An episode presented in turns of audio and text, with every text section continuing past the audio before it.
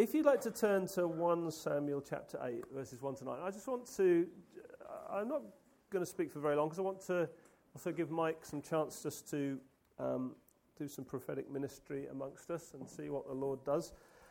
Um, there's really just kind of two words, two points I want to make from today. But let's just read these verses and um, then I'll, I'll kind of explain what I mean. In 1 Samuel chapter 8, verse 1 When Samuel became old, he made his sons judges over Israel. The name of his firstborn son was Joel, and the name of his second, Abijah, and they were judges in Beersheba. Yet his sons did not walk in his ways, but turned aside after gain. They took bribes and perverted justice.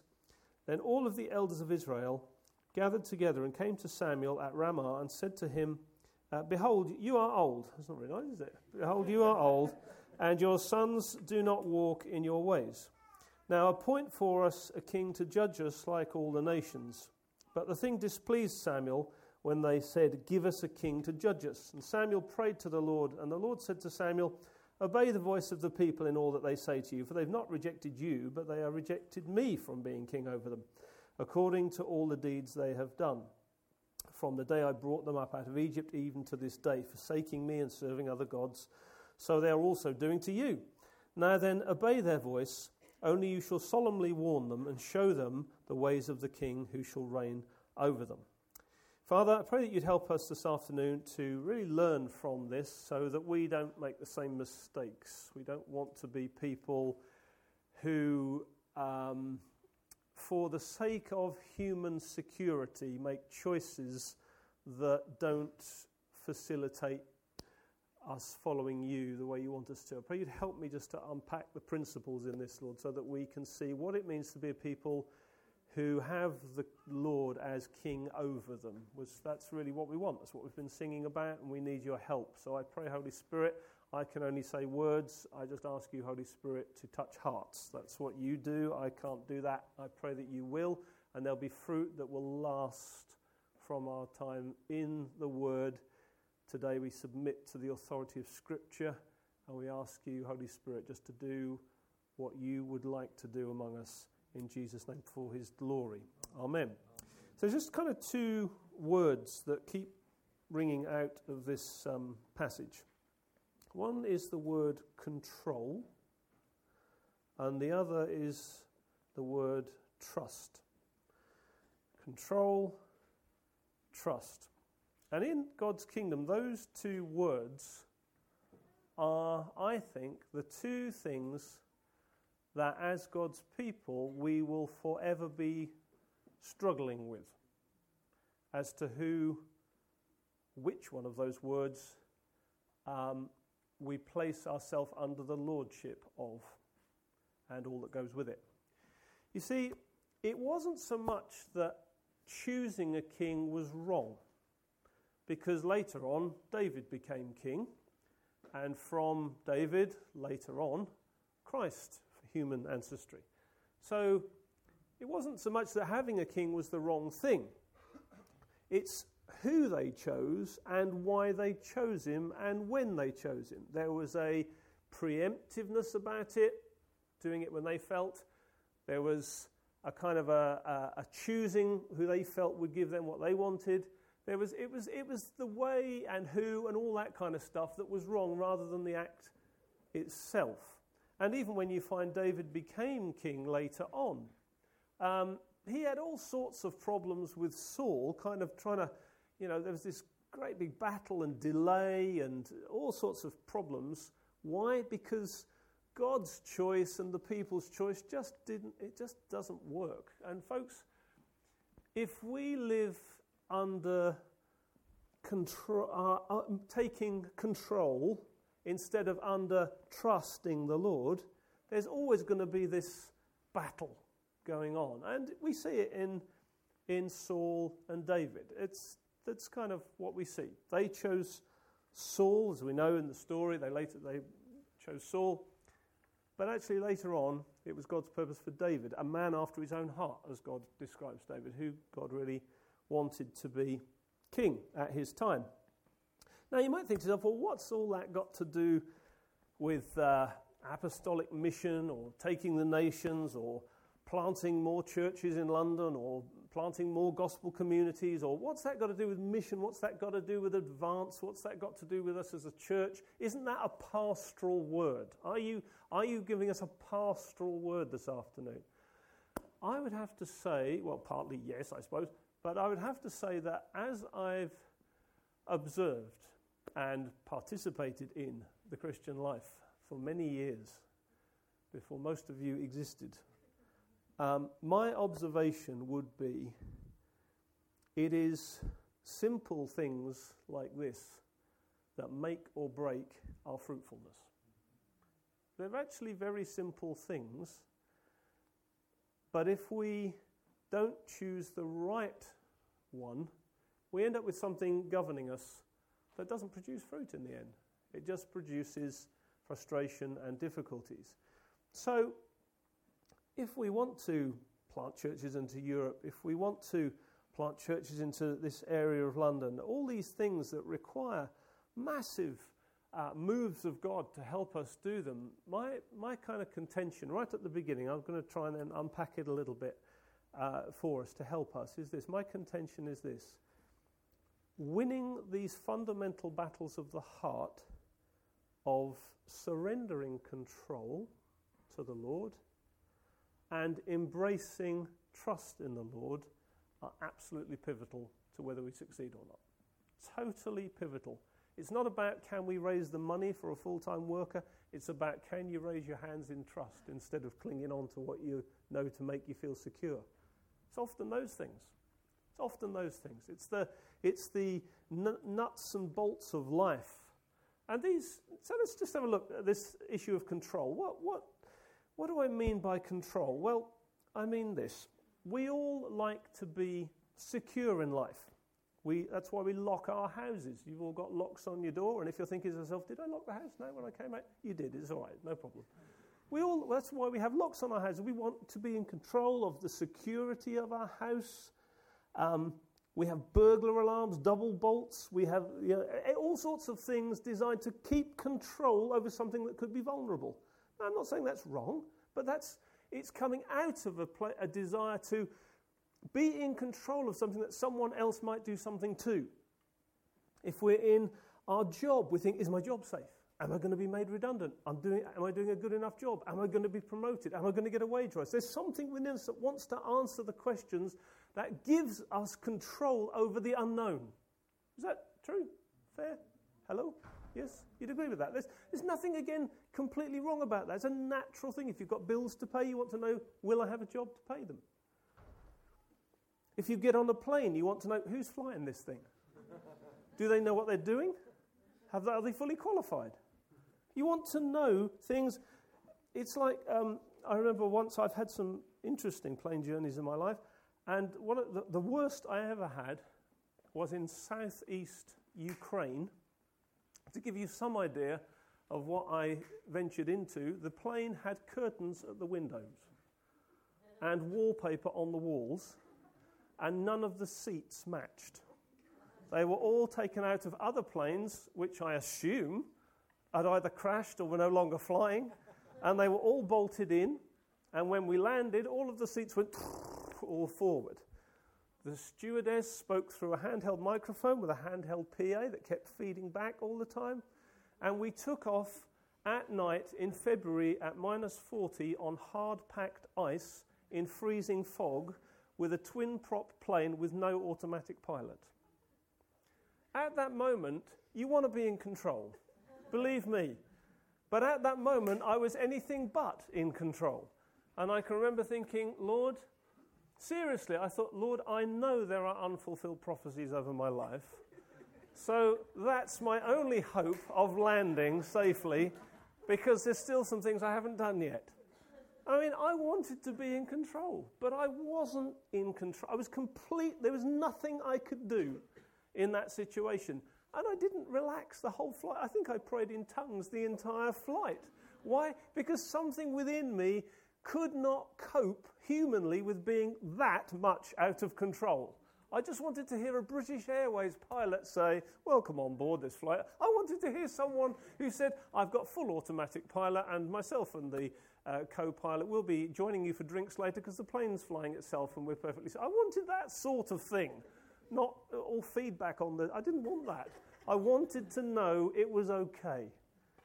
Now, most of. Now, does that make me wrong? No, it's something natural within me to want to make sure that I can control what makes me feel vulnerable.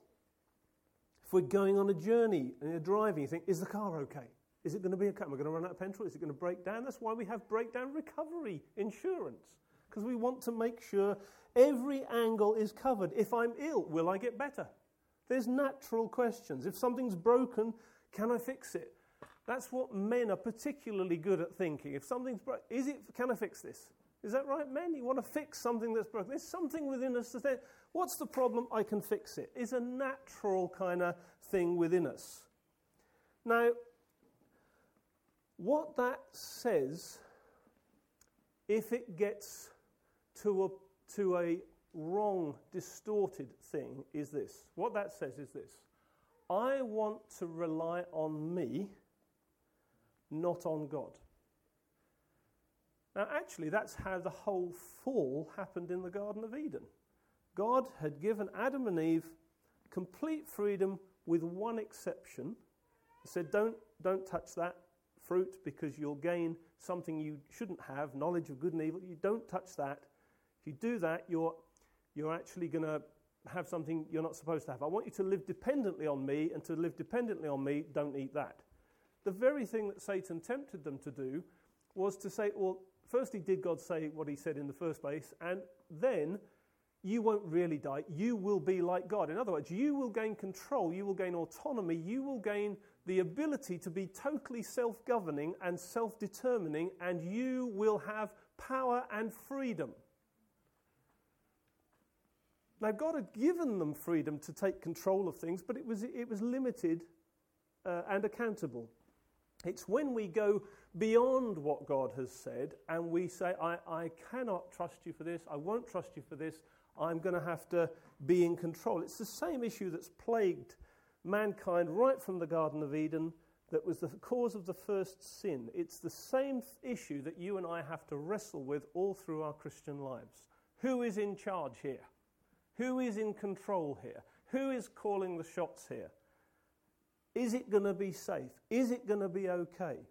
Control issues. You see, becoming a Christian is not just about adding Jesus into your life. So you think, right, I've got a good job, I've got a nice family, I've got a good car, I've, everything's fine. Oh, and I've got Jesus now, so every angle is taken care of. I've even got eternal security now, as well as all these other things. That's not what becoming a Christian is.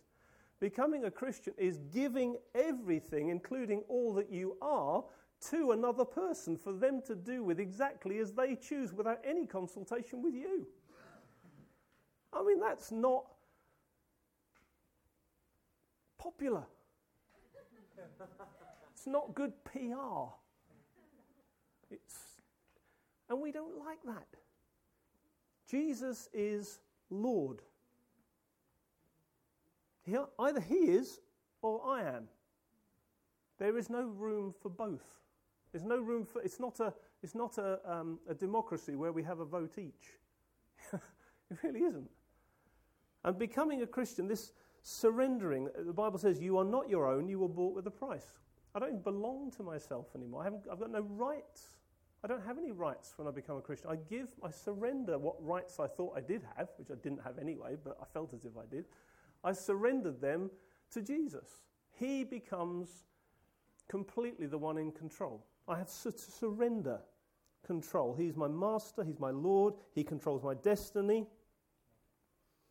And actually, He modeled that Himself, where He said, as a man, I only do what I see the Father doing. So He's not asking me to do something He didn't do Himself. And He did it perfectly with perfect obedience. So, for me, control, wrestling with issues of control, has been a, that's a big thing. It's a big thing. And what I've found in life is there's been many times in my life when I've Uh, I'm very fortunate to live right near the sea where, where I live, and I, I sometimes I walk along the beach, and I'll, I'll pick up a, a big stone, right? And it's perhaps to do with something where I'm really wrestling with God and thinking, I don't, I don't know, I don't know about this, whatever issue it might be. And there's been many times where um, I've, I've got hold of this big stone, and I've said, Lord, I just want to say to you now, I surrender control to you. And I've thrown it into the sea. I've just let go. I've said, I give control to you. There's not going to be any coastal erosion near where I live. All right? Because I just keep throwing rocks in all the time. I mean, I have to deal with things like that. I have to be ruthless with control issues. I cannot afford to take control. I cannot afford to do what they did back then and appoint a Saul king over my life. I can't afford to do that. I can't afford to do that. Because if I do that, I'm actually asking for something other than Jesus to be my king. That's, that's a wrestling thing. That's a wrestling thing. Now, for many of, you, many of us here, I guarantee the moment I say the word control, there will be issues that pop up in your heart, and you think, oh, yeah, all right, I, I agree with you, but not about that issue. I, I can't let go of that that you don't know what you're talking about when it comes to that. I really need to keep my finger on that one because that's really, neat. you know, I can't afford to let go on that. If I let go on that, who knows what might happen? That's the point. That is the point. It's letting go of the very things that we think we need to keep hold of in order for life to work. That's what they did. They said, appoint us a king. Appoint us a king. So let's look at this other thing of trust then. What's the counterbalance to control? What does trust look like? Well, God wants his people to trust him. That's what he's looking for. You could call it faith, call it trust, obedience. You can call it whatever you like. And we can see that when he brought them out of Egypt, he led them by his presence. This, this pillar of cloud by day and pillar of cloud pillar of fire by night. He led them by his presence. He wanted them to, to constantly keep their eyes on where his presence was going and then follow obediently to it. They didn't have a map. They didn't know where the journey was going to end. They didn't know whether the, the, pillar would, the pillar of cloud would stay still for a few days and then move on. They had no idea. They, he wanted complete trusting obedience and surrendering of control so that they followed his presence and had all the needs they needed in their life met in that way. God's presence himself was the thing he wanted them to, to trust. He wanted to lead them through the desert into all that was promised. Now, the issue was this they felt vulnerable with that style of leadership. I mean, I can understand it, to be honest. I feel I would feel a lot more secure if I've got a king I can look at. And I go, I think, well, who's in charge here? He is. Tell me what to do. That's much clearer. If you've just got a cloud, you say, who's in charge here? Well, well, he, he is. What do you mean he? It's a cloud. Well, yeah, but there's God's presence. If you can't touch it, it's just it's a cloud. What are you talking about? Yeah, but who's really in charge now? Who do I see now with this issue? It's like when you go into a shop and you want to take something back. Where's the manager? Well, we kind of have a. Uh, there's a, the manager's everywhere. well, no, no, I, I want the manager now to talk to about this issue. It just doesn't compute, does it? A, so the, the people, God's asking them to trust his unseen presence in a very seen issue. It, it just doesn't work as a human being unless we actually get it and say, ah, right, okay, I know this doesn't feel right, but it is right to be led by His Spirit, to be entrusting ourselves to the unseen God. That, that's the kind of thing they just couldn't see it. They just couldn't get it. They wanted the security of a man with a hat or a man with a rod or a man with a whatever regal thing. He, they wanted to look at something and say, I can see that, that makes me feel secure. The Christian life will never give you that. Never. You think, well, if I can just get round this corner, over that hill, through this difficulty, then all of my life will pan out before me and I'll be able to see the beginning from the end and everything will make sense in your dreams. What you will find is when you go one, round one corner of mystery, a whole new vista of mysteries will unfold before you, even more complicated than the one you've just come through. Why? Because God is treating you as sons and daughters, whom He wants to mature into His likeness, to be more like Jesus, who lived like that all of His life. Jesus never took personal control of His own life or destiny. Never, not once. If you just think that through, that's actually the key issue that meant he never sinned. He never made a personal choice separate from trusting his Father. I only do what I see the Father doing. That's massive. What a massive challenge. God's presence needs to become enough security and certainty for us in a very insecure and uncertain world. It needs to become enough for us. And that takes time, it takes training, it takes it takes a soft heart. Have you got a soft heart? God can do anything with a soft heart. Because all he does is he just takes you and he just shapes you. You think, oh, I've got issues of control. Well, we all have. Join the club, get the back of the queue. Just let God get your heart, just gently shape it so that you become more and more a trusting person and a control freak. You can't be both and be effective. Just can't. That doesn't mean, when I say control, doesn't mean abdicating responsibility. So someone says, well, what are you going to say, what are you going to do about this situation? I'm just trusting God. Now that can be a, I'm not saying we back off taking responsibility, but I am saying our default needs to always be Lord, what do you want me to do here? What do you want me to do here? Rather than I need to be in charge. Does that make sense? Yeah. It's really, I mean, that's so, I know it's simple, but that can shape a destiny. You notice Abraham just had a promise, just had a promise. That was enough for him. It says Abraham set out not knowing where he was going. That doesn't sound like much of a control freak there, does it? He just didn't even know where he's going, but he just set out with a promise. And Abraham is actually the one person whom we should be able to look at and say, we're all like Abraham. We're children of Abraham. That means not just, you know, not descended humanly, but there's something of Abraham's faith that's mirrored in us. He was a man who just had a promise and started out. We're just people with a promise.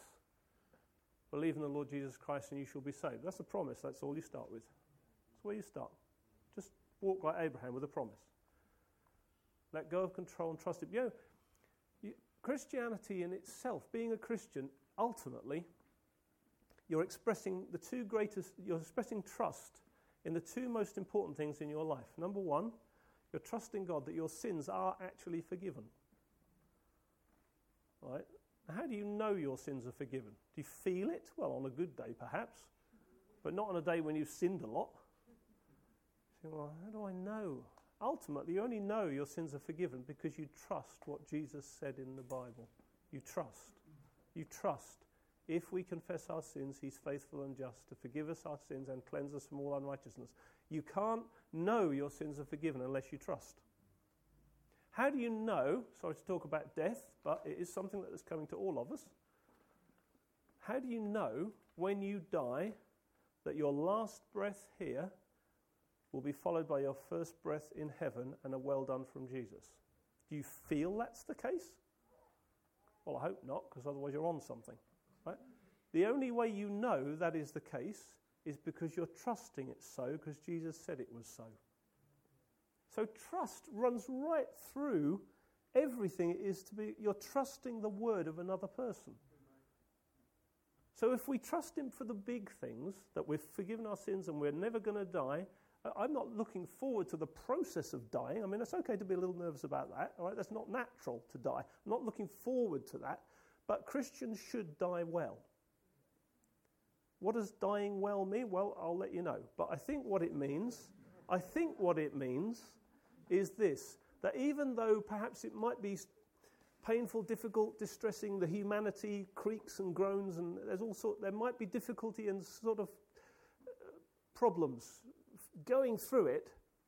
Deep down, inwardly, the Christian should be soaring on wings like eagles, saying, Whatever difficulty this is, as I face these final moments, I know that the moment I am through this, I have heaven before me. Now, that, that, that's what dying well looks like. You can't die well without trust. You can't live well without knowing your sins are forgiven through trust. So you can see, you know, trust is just, you can't evade it think, well, yeah, okay, that's a good word for those in the church with control issues. No, we've all got control issues. We all have.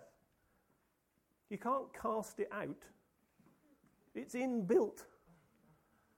Uh, there can be strongholds that need to be broken where it's exacerbated, but you and I will always wrestle with issues of control. Those of you who've got children, you will know what this is like. He's trying to put cotton wool around them. Don't go here, don't go there, don't do this, do this. Oh, be careful when he said that. Where did he learn that word? You, you're not going to be.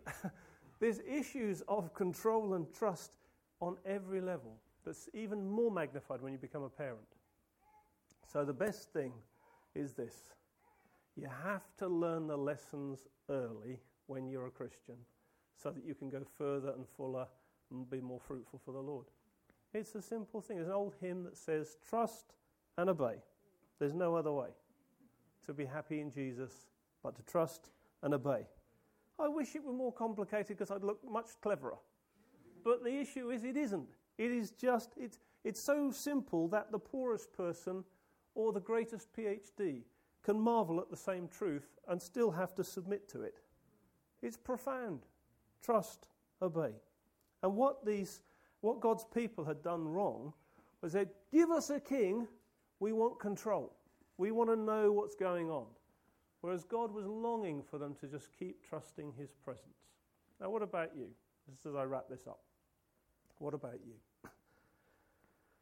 If I was to say to you, what's the one thing in life that you wrestle with the most in terms of control or trust? And I ask you this question, it's coming to your mind right now. Let me ask you this.